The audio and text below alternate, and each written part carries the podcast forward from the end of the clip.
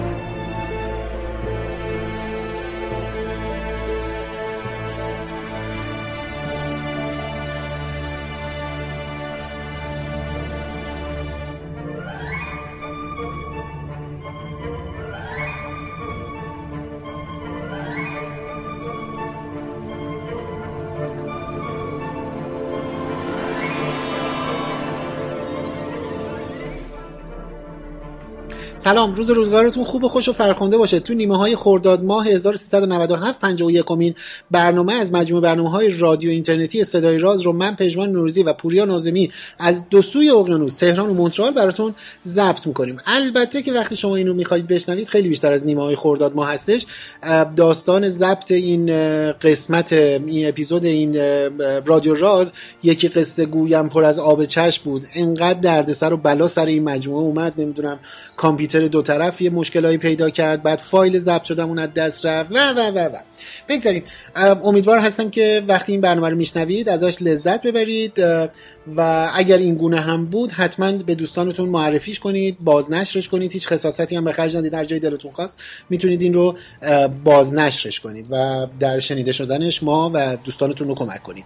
این برنامه رو مثل برنامه های دیگر مثل باقی برنامه های پروژه راز با حمایت سیناپرس خبرگزاری علم و فرهنگ بازنش میشه و علاوه بر سایت سیناپرس رو سایت خود پروژه به آدرس projectraz.com یا کانال تلگرامیمون هم می‌تونید ببینید و بشنوید و دنبال کنید مجموعه های پروژه راز رو. خیلی سریع بریم سراغ اصل قضیه.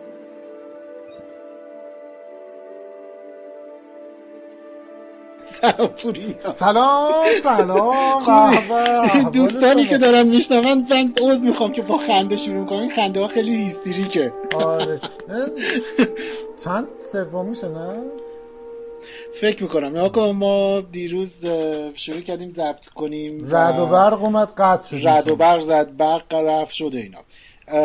امروز ضبط رو با کمی تاخیر شروع کردیم. موقع نزدیکای خدافزیش بودیم تقریبا. نه نه اولش یه چیز دیگه شد. کامپیوتر تو اول کامپیوتر تو ترکید بعد کامپیوتر من ضبط نکرد. ضبط نکرد. بعد بالاخره دو طرف قضیه درست شد. کارو شروع کردیم. نزدیک چهل دقیقه ضبط کردیم. کامپیوتر من رفت رو هوا و فایل ضبط شدمون هم سیو نشد دیگه به همین کشکی. آره. برای همین الان داریم ضبط می‌کنیم. اصلا هم احتمالی که شبیه به اون چیزی باشه که ضبط کردیم وجود نداره. نداره. اگر هم دیگه از ما خبری نشنیدید بدونید که نیروهای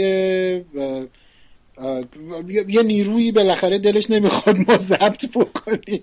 داره ابر و باد و مه و خورشید و فلک. اگر به نتیجه نرسیم ما دوتا رو می‌کشیم. آره فکر کنم.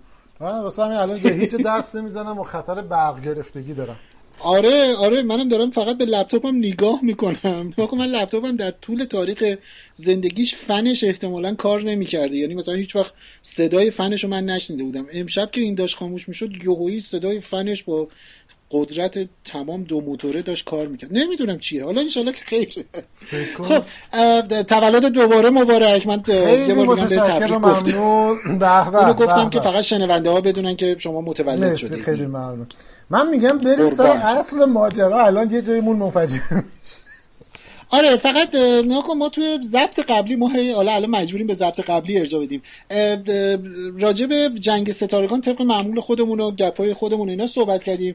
تو گفتی که رفتی این فیلم آره من جاتون خالی رفتم سولو رو دیدم. خیلی فیلم به نظر من فیلم خوبی بود اگر از حاشیه های کنارش جمع می‌شدیم.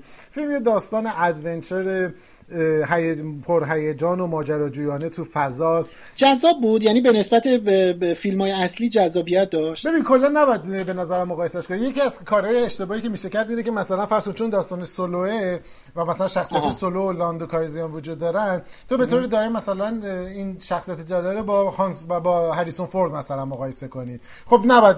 چون تصور کنید اینا شخصیت هایی که ما می‌شناسیم ولی توی یه دوره دیگه ولی آره فیلم هم از نظر جوایی ویژه از نظر حجم جکو جونورای تازه‌ای که معرفی کرده بود هم خود داستان داستان ماجراجویی شکلگیری داستان این سولوی گانگستر قاچاقچی داستان فوق العاده جذابی بود. یکی دو تا چی بهش میگن شگفتی هیجان انگیز داشت به خصوص آخرش یک کمیو یا حضور افتخاری به شخصیت مهمان افتخاری داشت که خیلی شوکه کننده بودش ولی خب می‌دونی که داستان سولو یه مقداری دستخوش حاشیه ها شد. اولش اون برادران میلر که فیلم لگو مووی رو کارگردانی کرده بودن. اونا قرار بودش آره. که فیلمو بسازن. شروع هم کردن.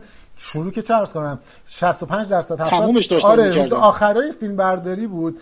گویا به این دلیل که اونا خیلی به جنبه بداه گویی و بداه ساختن و نمی‌دونم شوخ طبعی تاکید داشتن. با اون چیزی که آره. لوکاس فیلم می‌خواست که داستان به هر حال یکی از شخصیت های اصلی و پرهیجان جنگ ستارگان سولو دیگه با اون فاصله گرفته بود. اصلا همین اون اواخر کارگردانا رو عوض کردن و ران هاوارد اومد. ران هاوارد تقریبا مجبور شد 70 درصد فیلم رو دوباره فیلم برداری کنه. حتی اگر اشتباه نکنم یکی از بازیگرای نقش چون توی سری قبلی فیلم برداریش تموم شده بود برای ریشوت یا فیلم برداری مجدد فرصت نداشت مجبور شدن نقشش رو عوض بکنن. و همه اینا باعث شدش که یه مقداری حاشیه بزرگی که این فیلم مثلا موفق نمیشه خوب نیست فلان. دلیل دیگه ای هم که داست در واقع یه ذره کمک کرد به عدم فروش و عدم هیجان عمدهش این بودش که این با فاصله خیلی کوتاهی از جنگ ستارگان قسمت هشتم آخرین جدای اومد. چهار پنج ماه پیش بود که آخرین جدای رو پرده ها اومدش بله. و بله. خب چهار پنج ماه بعد هنوز شما اگر از اون یکی نخوابیده؟ آره زمین در نظر یکی دسامبر یعنی در واقع سال نو اوایل سال 2000 همین که توشی این 2018 آخرین جدای اومد. یه سه چهار ماه رو پرده بود. تازه یه ماهه که نسخه دیویدیش یا بلوریش منتشر شده هنوز داغه و بعد حالا داستان تازه با اون حاشیه. همه اینا رو گفتم بگم که توی گیشه خیلی خوب فروش نرفتش. و یه ذره نگران کننده است برای داستانهای بعدی اسپیناف یا مستقل. آره یعنی یه ذره شاید تاثیرگذار باشه اینی که سرمایه گذار اینا خیلی چیز نکنه دیگه. با اشتیاق سراغ بعدی دقیقا. و البته می‌دونی دو تا اسپیناف دیگه هست که جریان کاره. اگر اینا به نتیجه برسن سولو کماکان جا داره که ادامه بده حداقل بر دو قسمت دیگه. آها یعنی خود داستان سولو داستان یعنی سولو دو قسمت دیگه حداقل بر پیش برنامه ریزی شده براش و واقعا داستانم جا داره کشش داره که بره. به خصوص با اون شخصیت مهمانی که گفتم معرفی شد این من نمیگم که چیز نشه لو رفتن داستان نباشه. آره، آره. ولی این می‌تونه چی میگن درآمدی باشه بر یه داستان گانگستری خیلی هیجان انگیز بین دو تا خانواده گانگستر خیلی نزدیک بشه به اون ایده که یه زمانی جورج لوکاس داشت که می‌خواست یه مجموعه به نام Underworld رو بسازه تو جنگ ستارگان که تقاطع پدرخوانده بود و جنگ ستارگان. این می‌تونه به اون نزدیک بشه. ولی حالا باید ببینیم که دیزنی چه تصمیمی می‌گیره دیزنی و لوکاس‌فیلم الان صحبت سر این هستش که بابا فت و از اون مهمتر و شاید هیجان انگیزترین اسپیناف موجود اوبیوان با نقش بازی ایوان مگرگور که توی سگانه دوم نقش اوبیوان کناری رو آره. بازی کرد در حال طراحیه اون به نظرم میاد که شاید یکی از داستانایی باشه که بتونه کل اسپیناف ها و اینا رو به دا... روند اصلی برگردونه. ضمن که به سال دیگه ما باید منتظر پایان این فصل از سگانه جنگ ستارگان باشیم که جی جی سگانه جدید بشه بله جی جی آبرامز الان در مراحل ساختش رو شروع کرده. خب امیدواریم که اتفاقای خوب باشه. حالا راجع به این فیلم که صحبت کردیم قاعدتا چی میگن؟ برای اینکه کم نیارم منم بذار یه چیزی بگم دیگه. یه کتابی جدیدن گرفتم با عنوانش از سرآمد جنگ ستارگان و فلسفه. 26 تا مقاله هستش اگر اشتباه نکنم چون من تا آخر هنوز داره. آره 26 تا مقاله خیلی جذاب فلسفی مشخصا فلسفی هستش راجع به جنگ ستارگان و حالا نه, نه الزاما مستقیما راجع به خود جنگ ستارگان ولی به مفاهیمی که تو جنگ ستارگان پرداخته. حالا واژه سرآمد خیلی به نظرم روی title آره معنیش من متوجه نمیشم یعنی چی سرآمد آره نگاه کن درآمد رو می‌دونم. پیش درآمدم می‌دونم. سرامت پیش آره نگاه کن این the, the ultimate Star Wars and philosophy. You must آره. به جای ultimate گذاشته دیگه. شاید از این معادله فارسیه حالا من خیلی چیز نیستم بلد نیستم. آره آره منم نمی‌دونم. ولی به هر حال خود کتاب خیلی جذاب خیلی جذابه. یه آره یه چیز بامزه ای من فکر کنم اولین باره که من این رو می‌بینم که خب قاعدتا توی ترجمه. ما اصولا جنگ ستارگان هر وقت راجبش می‌خوایم صحبت کنیم میگیم که یک اپرای فضایی بله هستش بله. دیگه ها؟ بله. آره. خیلی بامزه است. ترجمه یا حالا نمی‌دونم واقعا اصل کتاب رو چون من ندیدمش نمی‌دونم جای چی آورده آیا واژه فارسی ساخته براش اینا. نوشته رزمنامه جنگ ستارگان. من من خوشم اومد دروغ چرا؟ یعنی به نظرم چیز جذابی اومدش. باید اینو دعوا کنیم سرش چون می‌دونی که تمام این واژه ها با خودش کلی دعوا داره و آره آره, آره, من نمی‌دونم واقعا اسپیس اوپرا الزاما به رزم ربطی داره یا نه؟ همین. می‌دونی رزمنامه به نظرم اگر مثلا ما اون معنای اپیکش رو بگیریم یا مثلا اینا حماسیش شاید ولی به هر حال واژه خوشگلی از سرامت بهتره. آره آره آره, آره. این خیلی نکته خوبی صحبت کردی. این یه بحثی که ما همیشه داریم اینه که آثار علمی تخیلی فانتزی و امثال هم اتفاقا من یه مقاله ای توی این شماره آخر دانستانی ها نوشتم اون در رابطه با اونجرز و بعد خیلی این سوال می‌پرسن که آ یه فیلم مبتنی بر کمیک بود که ما چرا ببینیم؟ این یک فیلم بی ارزشه اونجا سعی کردم به این سوال جواب بدم. که چرا باید اینا رو دید و دنبال کرد؟ بله اینو بخشی از فرهنگ آمز و به اندازه هر داستان دیگه به شرطی که داستان خوبی باشه البته در این شکی نیست. بله، به بله. شرطی که داستان خوبی باشه میشه ازش در واقع تعویلش کرد ازش ایده گرفت ازش الهام فلسفی گرفت. ضمن اینکه بقیه داستان هم که ما ریال فرض می‌کنیم یا واقعی فرض می‌کنیم یا حتی زندگی زندگی نامه افراد دیگه مثلا چه فلان سیاستمدار فلان اقتصاددان فلان چه می‌دونم پیشگام فلان واقعیتش اینه که برای شخص من که اینور نشستم کماکان تخیلیه. من تو اون زندگی رو زندگی نکردم. بله. من دارم دنیای اون رو می‌بینم و یاد می‌گیرم. همون اندازه که اون معتبره یه داستان خوش ساخته دیگه می‌تونه معتبر بشه زمینی که یه وقتی چیزایی رو به ما میگه که ما خودمون نمی‌تونیم بگیم. اخیرا اخیرا که دو سه سال پیش سریالی بود. سه تا season هم بیشتر نبود و فوق العاده خوب بود. بر مبنای یه سری از هیولاهای قرن 18 و 19 هیولاهای کلاسیک از هیولای دکتر فرانکنشتاین دراکولا آره. گرگینه فلان به نام Penny Dreadful و این وقتی که مثلا تفسیرش می‌کنی و داستانی غیر از اینکه سریال خوبیه سرگرم کننده خوبیه انبوهی ازش می‌تونی ایده راجع به مثلا جنبش های پست مدرن بگیری. از جنبش های چه میگن ظهور و اوجگیری جنبش های فمینیست بگیرید این چیزای جذابیه که به نظرم این فرهنگ عامه در واقع به ما میده. تا اینجا تموم نشده داریم معرفی می‌کنیم چون یه مدت طولانی هم هست صحبت نکردیم. یه آره. سریال مینی سریال در واقع. فکر کنم 6 اپیزودی توی این یک ماه گذشته پخش شد از شبکه AMC که حالا دوستان تو ایران خودشون بلدن چجوری پیدا بکنن دیگه دانلودش کنن. آره. آره. به نام داستان علمی تخیلی جیمز داستان های علمی تخیلی جیمز کامرون. یه مستند شیش قسمتی بود که توی این جیمز کامرون میشست و با به عبارتی خدایان علمی تخیلی معاصر صحبت می‌کرد راجع به موضوعات مختلف. این که میگم خدایان چیز از تصور کنید از جورج لوکاس اسپیلبرگ نولان آبراهامز نمی‌دونم تد چیانگ نویسنده معاصر چندین و چند منتقد سینمایی. این یه documentary ه چیزه؟ یه مستند. آره. به نام ببخشید.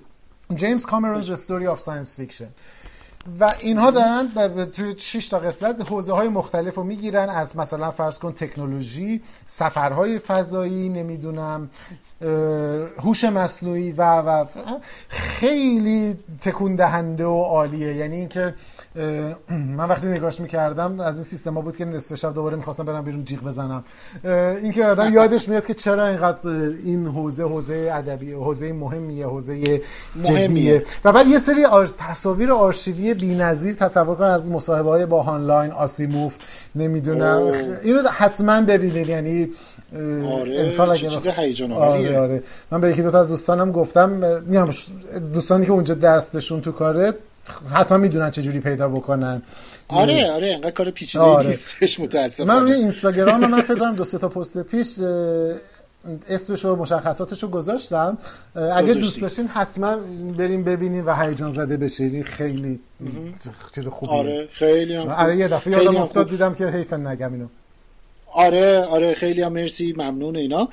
چیز ما که خب طبق معمول گریزمون به جنگ ستارگان رو زدیم. اگر که موافقی بریم سراغ قصه اصلی من موافقم ولی نظر چیه که بریم یه آهنگ گوش کنیم برگردیم تو فاصله که دوستان آهنگ گوش میدن ما ضبط کنیم. سیف کنیم آره، که آره. سیف کنیم آره نگران کننده است. پس رفت و برگشت. رسانه با قولش تاختی میریم تاختی میریم. تاختی میریم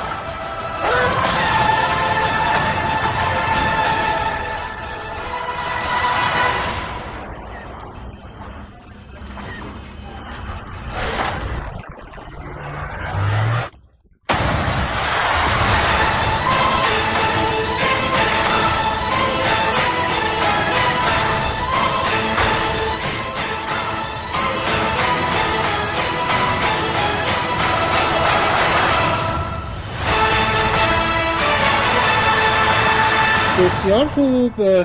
این از موسیقی جذاب سولو ها؟ بله بله بله, بله تریلر آره، سولو صداها و سر و صداها و جک و جون برها و نمی‌دونم موزیکی که شنیدی در حقیقت مربوط به تیزر فیلم سولو بودش. خب پوری این روزها یادمه که ما قبلا یه برنامه راجع به کریسپر داشتیم اون دستکاری ژنتیکی کریسپر کس 9 بله بله. الان یادم نیست شماره چندمون بود. شاید برنامه 46 مون بود. الان چیزی که پس ذهنم یاده. برنامه قبلیمون نبود؟ نه قبلترمون بود. نه نه. فکر کنم 46 این حدودا. حالا باید چکش کنیم. ارزم به حضورت که حالا البته تو سایتمون هم هست دیگه. بله دیگه نگاه کنن نگاه بکنن. آره. ولی نکته خیلی مهم اینه که ظاهرا این قصه به, به پایان که چه ارز کنم به سر رشته هم تازه نرسیده. یعنی هنوز تازه داره امواج اولیش داره منتشر میشه و پر سر و صدا میشه. یک جایزه بسیار بسیار مهمم همین روزها اعلام شد که گرفته. جایزه کاولی. بله. آره, آره, من حالا یه مقداری خودم ممکنه که به قول خارجی و تو خیلی چیز بودی. تو خیلی تاکید داری که این دستکاری ژنتیکی این تکنیک دستکاری ژنتیکی چون دستکاری ژنتیکی که نمونه های خیلی متنوعی داره. این تکنیک دستکاری ژنتیکی معتقدی که خیلی اتفاق مهم و عظیم و بزرگیه. آره و واقعا حالا میگم من ممکنه که یه مقداری شخصا بایس هم داشته باشم یا جهتگیری داشته باشم چون به حال الان پروژه که دارم روش کار می‌کنم در واقع بررسی تاثیرای همین پروژه توی حوزه رسانه های علم و نمی‌دونم تکنوفوبیا و این حرفاست. ولی واقعیتش اینه که فارغ از من به طور جدی فکر می‌کنم بر مبنای این اندک سوادی که دارم و اندک چیزهایی که این مدت از علم خوندم توی دوران معاصر ما تو قرن 21 حداقل هیچ تکنولوژی و هیچ فرایند علمی به اندازه کریسپر نه دامندار و پرتاثیره نه بحث برانگیزه و نه قدرتمنده. واقعا یکی از مهم اگر بگیم که مهمترین اتفاق علمی فناوری تا الان و با چشمانداز آینده توی قرن تازه است من بعید می‌دونم که کسی پیدا بشه که این چیزی هم طلبی با این بتونه هم طلبی کنه و اینکه بخواد اینو نقضش کنه. ممکنه بگن که مثلا چه جوری باید ادامه پیدا کنه ولی بعید می‌دونم کسی بخواد خدشه وارد کنه به این که واقعا این روش و این تکنیک و این تکنولوژی اثر گذاره ما راجع به جزئیاتش صحبت کردیم قبلا توی اون برنامه آره. واسه همین من دیگه تکرار آره. نمی کنم برای دوستانی که می‌خوام بیشتر بخونن یادم نیست که تو اون برنامه گفتیم نه ولی سه تا سورس دیگر من یه یاد معرفی کوچیک بگم سه چهار تا سورس یه مقاله آره. ای رو کارزیمر توی مجله کوانتا نوشته بیسیک و در واقع چی بهش میگن؟ اصول این قضیه رو داره مقدماتی واقعا introduction ش رو معرفی آره. می‌کنه. این رو اگه دوست داشتن بخونن. مجموعه رادیو لب که یه پادکست های حوزه علم و فناوری هست. دو تا اپیزود پادکست داره که فوق العاده بی‌نظیره و این داستان رو به طور کامل توضیح داده. عرضم خدمتتون که یکی از کاشفان این روش جنیفر دودنا یه کتابی نوشته به نام کرک این کریشن یا شکافی ترکی در خلقت, که فوق العاده جذابه. هم از نظر علمی داستان رو تعریف کرده هم اون مسائلی که در آینده ممکنه داشته باشه. اگر بیشتر هم علاقه مندین که ببینین سال 2017 توی کنفرانس جهانی روزنامه نگاران علمی تو سان فرانسیسکو جنیفر دادنا یه سخنرانی کرد راجع به اهمیت این روش و تاثیراتش و تقابلی که با جامعه رسانه‌ای باید داشته باشه. اون ویدیوش رو یوتیوب هست اونم می‌تونید ببینید. این خلاصه رو من گفتم برای که دیگه لازم نباشه بریم سراغ آره که ما بخوایم روش دوباره منو بدیم و صحبت بکنیم. جایزه کاولی که گفتی سال 2018 یکی از جوایز نسبتا تازه است که هر دو سال یه بار اهدا میشه. از این خانواده بله. جوایز علمی جدید و با پرستیژ و با همچین گرون قیمته یه چیزی شاید آره یعنی یه چیزی مثلا بشه بهش گفت مثلا نوبل عصر مدرن. نوبل های عصر مدرن آره. البته می‌دونی که سر این جوایز جدید همیشه دعوایی هستش این که مثلا تیم انتخاب چیه فلان چیه ولی به هر حال آره. توی سری جوایز مدرنی که تأسیس شده مثل مثلا جایزه بریک ترو مثل جوایز مشابه جایزه کاولی جایزه معتبری دو سال یه بار اهدا میشه. دو هم گرون قیمته. یه میلیون دلار فکر می‌کنم به آره. در واقع آره. برنده. و دو سال پیش مثلا تو رشته فیزیکش به گروه کاشفان و نظریه پردازان امواج گرانشی کیپ تورن و دوستانش. آره اهدا شد. اینم بگیم که توی سه تا حوزه در بله بله. جایزه داده میشه. یکی از ویژگی های این جوایز جدید اینه که خیلی focus شده خیلی در واقع تیز هستن. هم جایزه Breakthrough آره. هم جایزه کاولی. کاولی توی سه تا رشته علوم اعصاب اختر فیزیک و نانو. و البته وقتی میگیم نانو منظورمون به معنای باز کلمه است دیگه. یعنی هر چیزی که در ابعاد نانو, نانو. فقط به عنوان ابعادش داره. دقیقاً دقیقاً. که امسال تو رشته علوم اعصاب به یه گروهی از در من فقط قبلش بگم که این دستور یه بنیاد پژوهشی کاولی برگزار میشه. آکادمی علوم نروژ و وزارت آموزش و پژوهش نروژ حمایت میشه. یعنی این سه تا گروه آره. ولی خب به نام کاولی هستش. و تو حوزه علوم اعصاب امسال یه گروه از دانشگاه راکفلر دانشگاه ویسکانسین و مؤسسه انستیتو پاستور گرفتن. اینها موفق شده بودن که تحقیقاتی راجع به مکانیزم سیستم مولکولی و عصبی شنوایی انجام بدن. شنوایی. آره. که ما کمک می‌کنه بعدا برای اینکه چجوری شنوایی رو ما می‌تونیم بهبود ببخشیم چجوری می‌تونیم از سیستم های کمک و بقیه داستان ها توی اختر فیزیک به وندیشوک در واقع ستاره شناس برجسته دانشگاه لیدن تو هلند اهدا شدش که تو حوزه های مختلف از نجوم رصدی و نجوم نظری و شیمی ستاره شناسی کار کرده. پروژه تقدیر از یک نفر بود نه به دلیل یک کار مشخص. آره ولی اون بهانه اصلیش چیز بود؟ چرخه زندگی ابرای میان ستاره ای که خب بله. همه اون چیزای نجوم رصدی و نجوم نظری و شیمی ستاره ای توش نقش و توی حوزه نانو امسال به امانوئل کارپنتر از مؤسسه زیستشناسی ماکس زیستشناسی عفونی ماکس پلانک تو برلین جنیفر دودنا از دانشگاه کالیفرنیا تو برکلی و ویرژنیس سیکنیس اگر من درست تلفظ کنم اسم فامیلشو از دانشگاه ویلینیوس تو لیتوانی اهدا شد. این سه نفر به دلیل نقشی که توی ابداع روش کریسپر کاس داشتن در واقع جایزه رو گرفتن. این یه ذره خب طبیعیه کریسپر با تمام چیزایی که گفتیم باید این توجه داشته باشه. داستانی که اینجا مهمه اینه که یک شکافی اتفاق افتاده. ما سه یا چهار گروه رو داریم که تو کریسپر پیشگام حساب میشن. تیم دانشگاه برکلی رو داریم که جنیفر دادنا جزو چهرهای اصلیش هست. به همراه امانوئلا کارپنتر دوتا دانشمند زن برجسته ای که این مسیر رو پیش بردن. و این دوتا به همراه در واقع سیکنیس که اون داستانی که حالا چرا سیکنیس کمتر اسمش شناخته شده است از این برمیگرده به یکی از اون داستانهای رایج معروف جامعه علمی دیگه. این مقالش زمانی که می نویسه میفرسته مجله Cell قبل از اینکه اینو بفرسته برای peer review یا بازبینی همرده ها به یه دلیل نامعلومی برمیگردونه reject می‌کنه و اینا تا برن مقاله در واقع ژورنال تازه پیدا کنن تیم دودنا اینو منتشر می‌کنه. بنابراین اینا همزمان با هم ولی اون بنده خدا چون مقالش دیرتر منتشر میشه کمتر اسمش مطرح شده. مطرح شده. همزمان با اینا یه گروه دیگه ای وجود دارن که اسمش تو این جایزه نیست به نام گروهی که از مؤسسه به نام مؤسسه براد وابسته به دانشگاه امایتی و هاروارد. و چهره برجسته اونها در واقع فنگ جانگ هستش. فنگ جانگ کسی که تو بخش انسانی کریسپر رو پیش برد تو بخشی که حالا نشون داد که رو حوزه انسانی هم کار می‌کنه. نکته خیلی جالب کریسپر یکی از نکات خیلی جالبش اینه که این وارد دعوا و بحث کپی رایت شده. در حالی که جامعه علمی بخش عمده اعتبار و جوایزش رو به تیم دانشگاه برکلی داره میده و همکارانشون از جمله کارپنتر و سیکنیس توی حوزه کپی رایت تقریبا تمام امتیاز کپی رایت تا الان رسیده به تیم فنگ ژانگ و این باعث شده که ما الان یک دعوای حقوقی وحشتناک بین تیم های حقوقی برکلی و هاروارد و امایتی داریم که دارن سر حق مالکیت معنویش کار می‌کنن. ممکنه بگین خب یعنی چی؟ مثلا چه ارزشی داره؟ کی داده؟ که کار پژوهش علمی آره. چقدر مگه مثلا اینه که کریسپر که اصلا فوق العاده روش ارزونیه. فوق العاده پرکاربرده تقریبا هیچ چیزی وجود نداره که شما نتونین از این توش استفاده بکنین.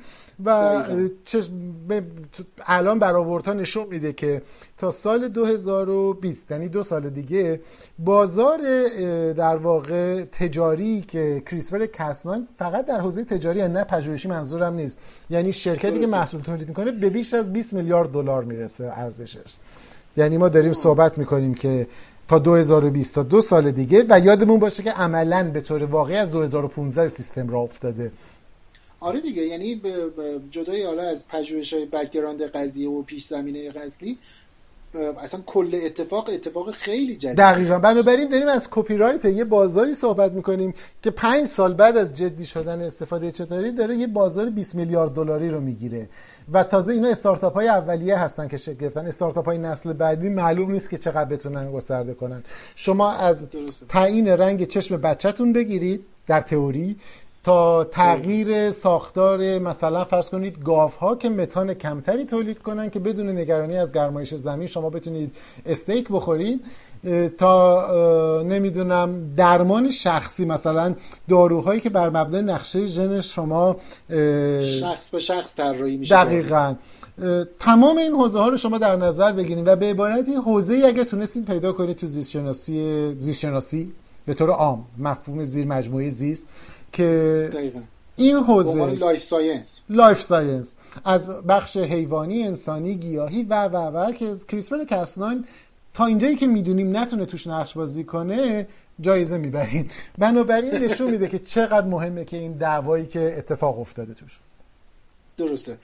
یک حالا جدای این دعوا یک دعوای اخلاقی بین طرفداران و نمی‌دونم یعنی بین هواداران و گریزانان از این تکنیک هم وجود داره. یعنی این دعوا فقط دعوای بحث اقتصادی تیم های یا حقوقی تیم های درگیر علم و تجارتش نیست. آدم ها یا تیم ها یا کمپین های بزرگی هم وجود دارن که این کار غیر اخلاقی می‌دونن و یک سری دیگه استفاده نکردن ازش و غیر اخلاقی دقیقاً. یعنی اونم یه قصه بزرگی جذاب که اونم این روزا خیلی داغ بحثش. دقیقاً ویژگی جذاب کریسپر اینه که توی یک بزنگاه یا در واقع تقاطع در میدانی قرار گرفته که بخش تعدادی از جاده های مهم و بحث برانگیز داره بهش ختم میشه. از یه طرف تکنولوژی زیستی از یه طرف بحث دارو سلامت بحث طول عمر مطرحه بحث کیفیت زندگی مطرحه بحث کشاورزی و محصول مطرحه و از طرف دیگه بحث فلسفه علم بحث اخلاق علم مطرحه اخلاق زیستی اخلاق اجتماعی. اخلاق اجتماعی بحث و همه اینا در یک حبابی از تکنوفوبیا قرار می‌گیره. واسه همین این موضوع و بعد آره. سیاست علم و اقتصاد علم توش بازیگرایی هستی هستن. به همین دلیله که هی اصرار می‌کنیم که کریسفر واقعا می‌تونه یک نقطه تجلی همه این مسائل باشه. ولی واقعا در مورد بحث اخلاقش که گفتی بله حداقل دو کمپ بزرگ یک کمپ سومی هم هستن که اتفاقا خود جنیفر دادنا به نوعی رهبریشو بر عهده داره. این دو کمپ اصلی اما دارن میگن که یه گروه میگن که از اونجایی که ما داریم با ژن دستکاری می‌کنیم. نکته مهمی که باید در نظر داشت اینه که دو تا پارامتر اضافه میشه به این بحث. یکی این که ما امروز می‌تونیم با یه قیمت خیلی کم نقشه کامل ژنتیکی افراد رو به دست بیاریم. نکته بله. دوم اینه که در واقع در کنار نقشه ژنتیکی افراد با کمک کریسپر ما می‌تونیم در چیزی که اصطلاحا بهش گفته میشه germline ژنوم اون بخشی از در واقع coding ژنتیک که قابل به ارث رسیدن توارث هست. قابل توارث آره. بله.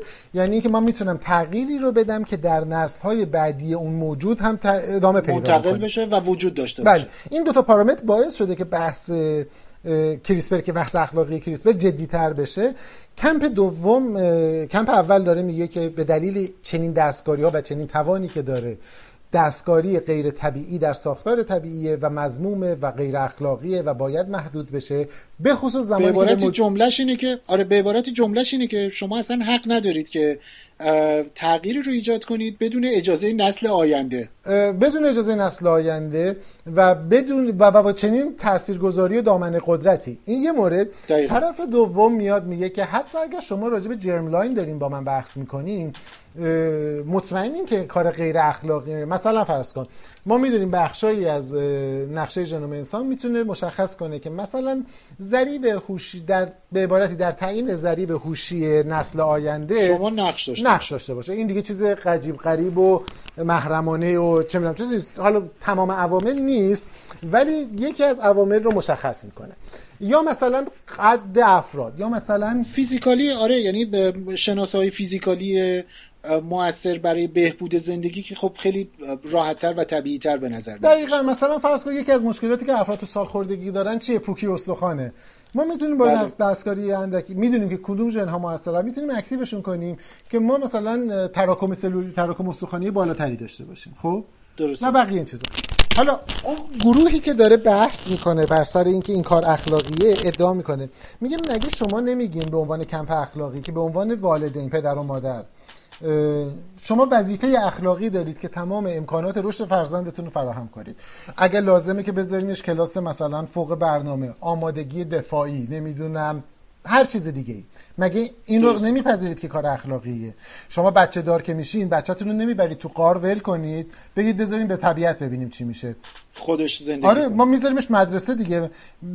وقتی که من بچه‌مو می‌ذارم مدرسه یا مثلا چه می‌دونم کلاس ایکس ایگرگ سعی می‌کنم بهترین امکانات رو شرایط رو براش مهیا بکنم دقیقا. که چرا نگران پدر مادر و کاملتری داشته چرا پدر مادرها نگرانن که مثلا بچه سیب زمینی سرخ کرده با روغن فلان نخوره غذای سالم بخوره؟ دقیقا.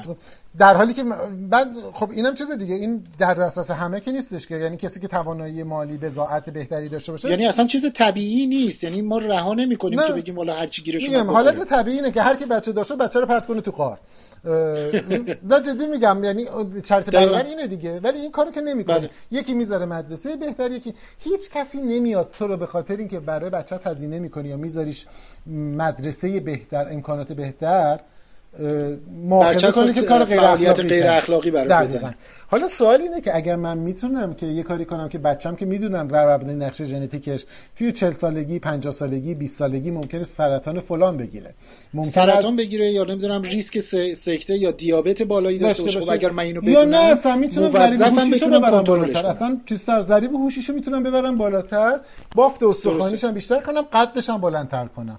حالا اگر من این کارو نکو بدونم که می‌تونم بکنم و نکنم آیا کار غیر اخلاقی نکردم؟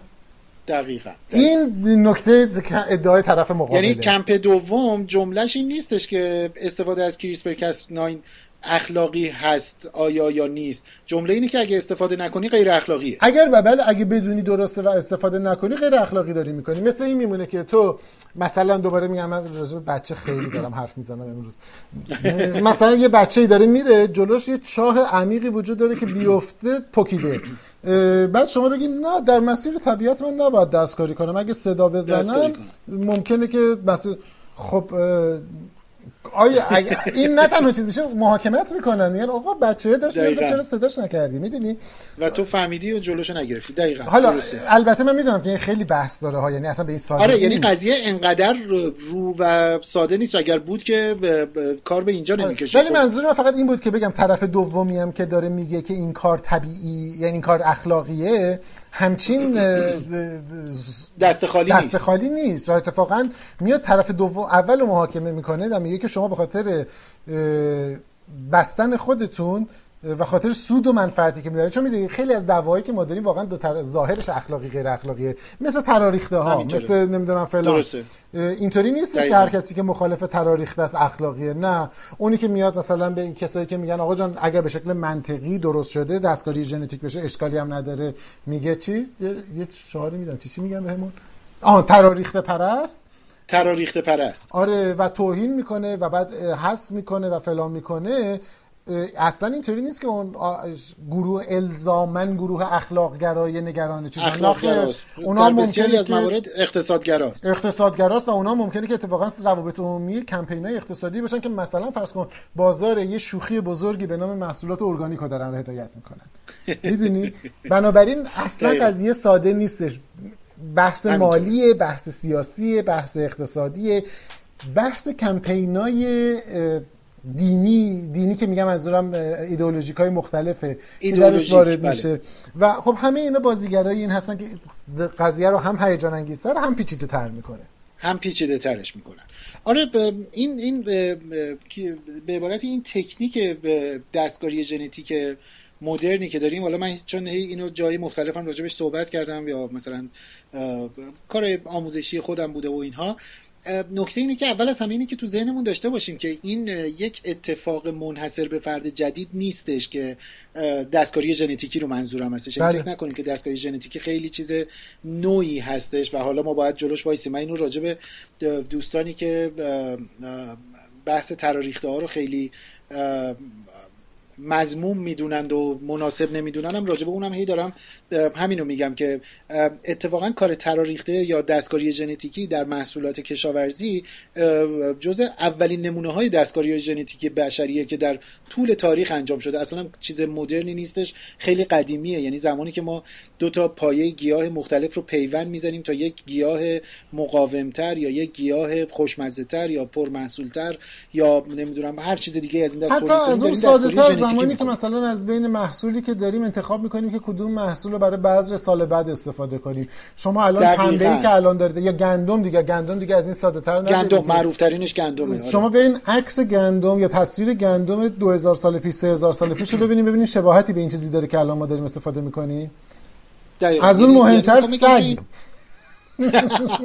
آره آره دقیقا. ما یه اصطلاحی داشتیم یعنی مثلا ما ندونن قصه سگ آره من یه چیزی یادم افتاد. یادت ما یه زمانی که مثلا فرانسه می‌خواستیم بریم بعد یه اصطلاح باز کردیم که می‌گفت کم مثلا لشیه. الان فکر می‌کنم اینجا مثال ما کم مثلا لشیه است.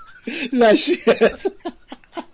آره دقیقا همینطوره دقیقا همینه. یعنی خیلی از شنونده های ما شاید ندونن که سگ محصول یک دستکاری ژنتیکی آره ما چیزی به نام سگ نداشتیم. شده است. ما مثلا هزار سال پیش که بریم. تو یه داستانی تو یه داستانی داری که توی کنفرانسی آره همین جایی... کنفرانس فکر کنم روزنامه‌نگار تو سان فرانسیسکو بودش که یه گروهی از همین محققایی آره. که روی کریسپر کار می‌کردن چون یه بخش بزرگی از الان بحثی هم که تو رسانه علمی هست همینه. داشتن تعریف کردن از جمله دستاورداشون. یکیش این بودش که اینا یه در واقع توی یه گونه یه نژادی از سگ حالا اسم نژادش یادم نیستش موفق شدن که با کمک همین کریسپر کاس 9 یه دستکاری بکنن که سیستم گوارشی اون سگ به گونه ای عمل می‌کنه که مثلا در یه روز در میون نیاز به دستشویی دفع پیدا می‌کنه. داشتم فکر دستشویی رفتن گفتم خیلی مؤدبانه است برای سگ. پیدا می‌کنه. خب این برای کسایی که سگ دارن تو خونه خیلی اتفاق مهمیه چون یکی از مشکلات بعد بخش برای خود سگ بدبختم خیلی خوبه. آره برای سگم خوبه چون می سگو تربیت می‌کنن که تو خونه کارشو انجام نده و بعد این مجبور بله. خودشو نگه داره. خلاصه از این داستانه. یه تعدادی تو اون جلسه کلی شروع کردن سر صدا کردن. آقای غیر اخلاقی شما سگ بدبخت دوست داری خودتو یکی یه کاری کنه دو روز یه بار فلان. بعد این کسی که باید جواب می‌داد نگاه می‌کرد یه ذره وایساد نگاه کرد بعد زد زیر خنده گفت شما می‌دونی ما داریم راجع به سگ حرف می‌زنیم. سگ اساسا وجود خارجی نداشته. اساسا موجود طبیعی به نام سگ نداریم. ما سگ رو خلق کردیم. خودش محصول دستکاریه. اما اومدیم نژادهای مختلف گرگر گرفتیم و اونی که دوست داشتیم طوله رو نگه داشتیم. بعد با هم جفتگیریشون کردیم. اصلا الان یه چیزی که وجود داره چی بهش میگن توی این دامپروری؟ و حالا برای تو بیشتر آشنایی با اسب پروری نژاد چی چی میگن که یه گونه خاصی رو پرورش میدن؟ نسل کشی می‌کنن حالا انگلیسی آره نسل کشی آره. که آقا یه آره. نسل ویژه رو تربیت می‌کنیم. تو همین حوزه که تو بیشتر چیزی اسبا ما اسب مسابقه بین چیز نداشتیم که به ذات که نداشتیم. ما هی داریم اسب رو چیز می‌کنیم پرورش میدیم برای. آره مثلا چون دارم نژاد دوخون داریم نمی‌دونم تروبرد داریم اینا اینا نژادهای طبیعی نیستن. بعد خیلی جالبه که بعضی از سگایی که داریم خب الان که خیلی هم محبوبن حالا میگم من تو ذهنم همش بولداگ میاد شاید اشتباه می‌کنم. ولی اینا بعضی از سگای مریضن یعنی که مشکل تنفسی دارن. ولی چون ما دوستشون داریم اینو چیز داریم. مثلا خب پرورشش میدیم و برید یعنی اگر اینها رو توی طبیعت رها می‌کردیم و اجازه می‌دادیم که زندگیشون رو بکنن بر اساس قواعد انتخاب طبیعی اینا اصلا پاک می‌شدن. بله اگر اینا تو طبیعت بودن گرگه میمود اینا نبودن. می‌دونی؟ یعنی اصلا هیچ وقت به اینجا نمی‌رسیدن. ما دخالت کردیم. بنابراین ایده این که ما دخالت نمی‌کنیم کلا شوخی بزرگیه. نه فقط ما دخالت می‌کنیم بقیه موجودات هم دخالت می‌کنن. می‌دونی؟ یعنی اینطوری نیستش که چه می‌دونم خرسه که میره فلان گونه رو می‌خوره بر مبنای نوع گونه که می‌خوره عوض میشه و عوض می‌کنه محیطو. می‌دونین تمام این اصلا تمام ویژگی آره یعنی فکر نکنیم که این دستکاری ژنتیکی خیلی چیز مدرن جدید حاصل نمی‌دونم زیاده خواهی ما انسان ها در دور انسان های مدرن.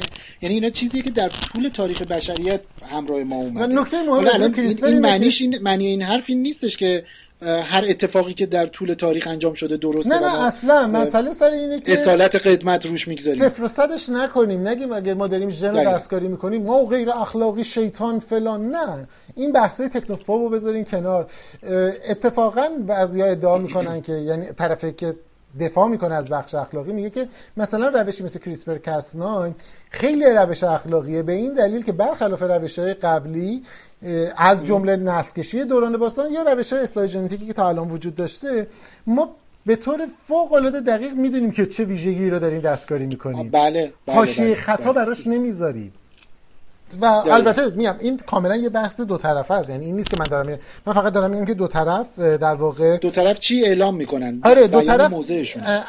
بحثای استدلالای محکمی دارن و نمی‌تونه یک طرف پشت این که من اخلاقی هم پنهان بشه. مثل این رفتار زننده من ببخشید که از این لفظ استفاده می‌کنم ولی واقعا توهین آمیزی که مثلا فرض کنید که کسانی که با ادعای دفاع از محیط زیست یا دفاع از طبیعت یا نچرال بودن کسانی رو که کماکان گوشتخارن به غیر اخلاقی خاری محاسوف می‌کنن. رفتار فوق العاده زننده زشت و چون اگر قراره به طبیعت گرایانه باشه شما این که غیر اخلاقی هستین. به خاطر اینکه ما حداقل تا جایی که می‌تونیم برگردیم عقب گونه ما گوشتخوار بوده. آیا باید ادامه بدیم؟ نه ما ممکنه بتونیم مصرف گوشتمون رو و باید پا... پایین بیاریم. شاید به یه, آره یه وقتی از بر حسب نیاز برای بقای خودمون مجبور باشیم که ساختار تغذیه رفتار تغذیه‌ایمون رو تغییر بدیم. این معنیش این نیستش که ما حالا چون می‌تونیم پخت خاری بکنیم پس مجبوریم نه نه ما رسیدیم به یه جایی که می‌تونیم که جایگزینی برای گوش بذاریم دامداری رو کم کنیم. اثر بعد چه به هر حال کشتن حیوان رو کم کنیم و همه اینها خیلی عالیه. همهش عالیه. ولی حق نداریم به کسی که ولی کسی که گوشت خار هستش قاتل نیست. قاتل نیست. داره رفتار طبیعیش رو می‌کنه. برخورده برخورده خیلی زننده و شما که به خودتون میگین اخلاقی خار شما اتفاقا دارین غیر طبیعی رفتار می‌کنید. اگر قرار به این ماجرا باشه. حالا وارد اون بحث نمی‌خوام بشم به خاطر اینکه چیزه. ولی بحث اینه که ما یه وقتایی رفتار خودمون رو پشت یک ساختار به نام اخلاق که معلوم هم نیست این اخلاق, اخلاق رو کی وضع کرده؟ یعنی ویترین ویترین این نوع برخوردها خیلی سریع به چسبونده میشه به اخلاق اجتماعی و اخلاق فردی و اینها و بعد اون پشت تازه قصه اصلی شروع قصه میشه. اصلی شروع میشه. من به شدت دفاع هر که ما باید هممون تا حدی که می‌تونیم مصرف گوشت رو کم کنیم اگر می‌تونیم حذفش کنیم. به شرطی که میام حالا اون بحثایی که مربوط به بحث پروتئینی اینا وجود داره جبران کنیم. حذف کنیم خیلی عالیه. همه ما دوست داریم که یه جایی باشیم که احتیاجی نداشته باشیم گاوداری داشته باشیم و و و چیزای دیگه. ولی حق نداریم این بحث به عنوان اینکه طرف مقابلمون رو به آدم غیر اخلاقی بخونیم. نه کی گفته؟ می‌دونی؟ این داستان وجود داره و یه بخش از ماجرای دیگه هم که حالا شاید امروز وقت نشه ولی من پیشنهاد می‌کنم اگه دو حوصله شد یا موضوع شد برگردیم بهش بحث تکنوفوبیا هست. اینکه چطور ما فناوری حراسی رو می‌تونیم در دل کریسپر ببینیم و البته جاهای دیگه که به نظرم موضوع مهمی در جامعه از آره در بر هر بخشی از به خصوص تکنولوژی که وارد حوزه اجتماعی شده همیشه به یک گارد جدی تکنوفوبیایی این وسط وجود داشته. البته که خب همیشه تکنوفیلیا هم این وسط وجودن که صد درصد صد درصد. ولی تکنولوژی رو دوست داشتن ولی به نظر تکنوفوبیای خیلی با سنبه پرزور اجتماعی وارد قضیه میشه دقیقا و بعد تبدیل به ابزار میشه. یعنی ما چه برای ابزار سیاسی اجتماعی اقتصادی می‌تونیم ازش استفاده کنیم؟ و ما مبتلا به تکنوفوبیا هستیم. شما من حالا یه کوچولو بگم چون فکر کنم وقت نشه بعدا برگردیم بهش. آره، من آره. یادم دوره که روزنامه بودیم یاد تو یادته دیگه همه دوستان ما یادشونه. ما تقریبا با هر ابزار تکنولوژی ارتباطی به خصوص جدید که مواجه شدیم با یه برخورد تکنوفوبیا باهاش داشتیم. گارد گرفتیم جلوش. آره بله از بله ویدیو بگیرین تا نمی‌دونم تلویزیون قبلتر رادیو همه این حرفا. قبلتر رادیو تلویزیون بله. من یادم روزنامه که بودیم زمانی بودش که تکن... نسل جدید گوشی های تلفن اومده بود که فناوری بلوتوث داشتش که بله. در واقع شما یه فایل با بلوتوث منتقل می‌کنید من یادم انبوهی از تیترهای روزنامه که ما هر روز دعوا داشتیم تو جلسه سرش که مثلا بلوتوس شیطانی عامل قتل خانوادگی. همکارم گفتم آقا چجوری بلوتوس آدم کشته؟ به من توضیح بدین. می‌گفت نه یه فایلی رو فرستادن از یه عکسی از اینا. بعد بودم که خیلی خوب. یه عکسی وجود داشته که قبلا یارو می‌تونسته پرینت بگیره ببره باجخایی کنه. الان با بلوتوث فرستاده که اونم طرفه روشن کرده. بگیره پست بکنه یا هر چیز دیگه می‌تونه با فایل کامپیوتریش رد دقیقاً. حالا الان میشه مثلا چه می‌دونم توییت اخیرا دیدم یه پیامی بعد از این داستانه که تلخی که اتفاق افتاده بود در مورد مدارس که البته چیز تازه ای بله، نیست بله بله. ولی اخیرا صداش در اومده که شبکه مجازی باعث افزایش فساد شده. شوخیتون گرفته. مثلا تا الان مثلا ما حافظمون کمه. چطور شبکه مجازی؟ بدترین اتفاق اینه که شبکه مجازی که شما میگین یه فایلی رو بنده نوعی روش آپلود کردم. شما نوعی هم دانلود کردید دیدید. قبلا می‌تونستی رو ویدیو یعنی-, بذاری یعنی فقط ابزاره عوض شده. دقیقا. و من شما هستیم که داریم چیز می‌کنیم. بله بحثایی وجود داره که بعضی از تکنولوژی ما رو ممکنه که سوق بده یا نده. ولی اینکه ما به نام تکنولوژی همه چیز رو چیز می‌کنیم. و بعد کار به جاهای خندهدار می‌کشه. یادم چند سال پیش نمایشگاهی بود دوران قبلی دولت قبل. نمایشگاه نما... فناوری های دیجیتال. یا ببخشید نمایشگاه رسانه های دیجیتال. این عکسش اگه سرچ کنین بله. هستش تو اینترنت. در مورد اهمیت استفاده از کاربرد رسانه های دیجیتال بود. وسط نمایشگاه یه ستونی شبیه ستون جمرات حج درست بله، کرده بودن بله. که روش نوشته بودن یوتیوب. و بعد مردم سنگ می‌زدن. و بعد این صحنه پارادوکسیکال هنوز تو ذهنم مونده. آخه من چطور می‌تونم نمایشگاه رسانه دیجیتال داشته باشم و بعد داشته باشم؟ سنگ بزنم؟ بعد یکی از مهمترین و گسترده ترین شبکه های رسانه دیجیتال هم رو نفیش کنم. و حالا اینو باید مفصل راجعش صحبت کنیم. بله در روی یوتیوب آره. محتوای بد وجود داره محتوای خوب هم وجود داره کما اینکه کما اینی که در ذهن من تو هم محتوای خوب و بد وجود داره. اصلا به تکنولوژی آره. تو ذهن ما محتوای خوب و بد وجود داره. ما اینه که چجوری درش میاریم خلاصه این به نظرم نکته مهمیه. آره من, من یه مقداری پوری نگران تایممون هستم. به نظر به واسطه اینی که داره طولانی میشه. نگران اینم که دوباره یه بلایی سر فایل آره به نظرم می‌تونیم قطعش کنیم و چه بسا دفعه بعد زودتر برنامه رو ضبط کردیم. آره امیدواریم. دیگه هیچ قولی من به هیچ کسی نمیدم. ما, آره ما هیچ قولی نمیدیم. شاید قسمت بعدی وجود داشته باشه. شاید قسمت بعدی وجود داشته ما این کار که بکنیم هفته یه برنامه میدیم حالا نمی‌دونم. به نظر میادش که ما از اون پیروان نظم در بی نظمی هستیم. خیلی خوب. از شنونده های رادیو راز خداحافظی بکنیم.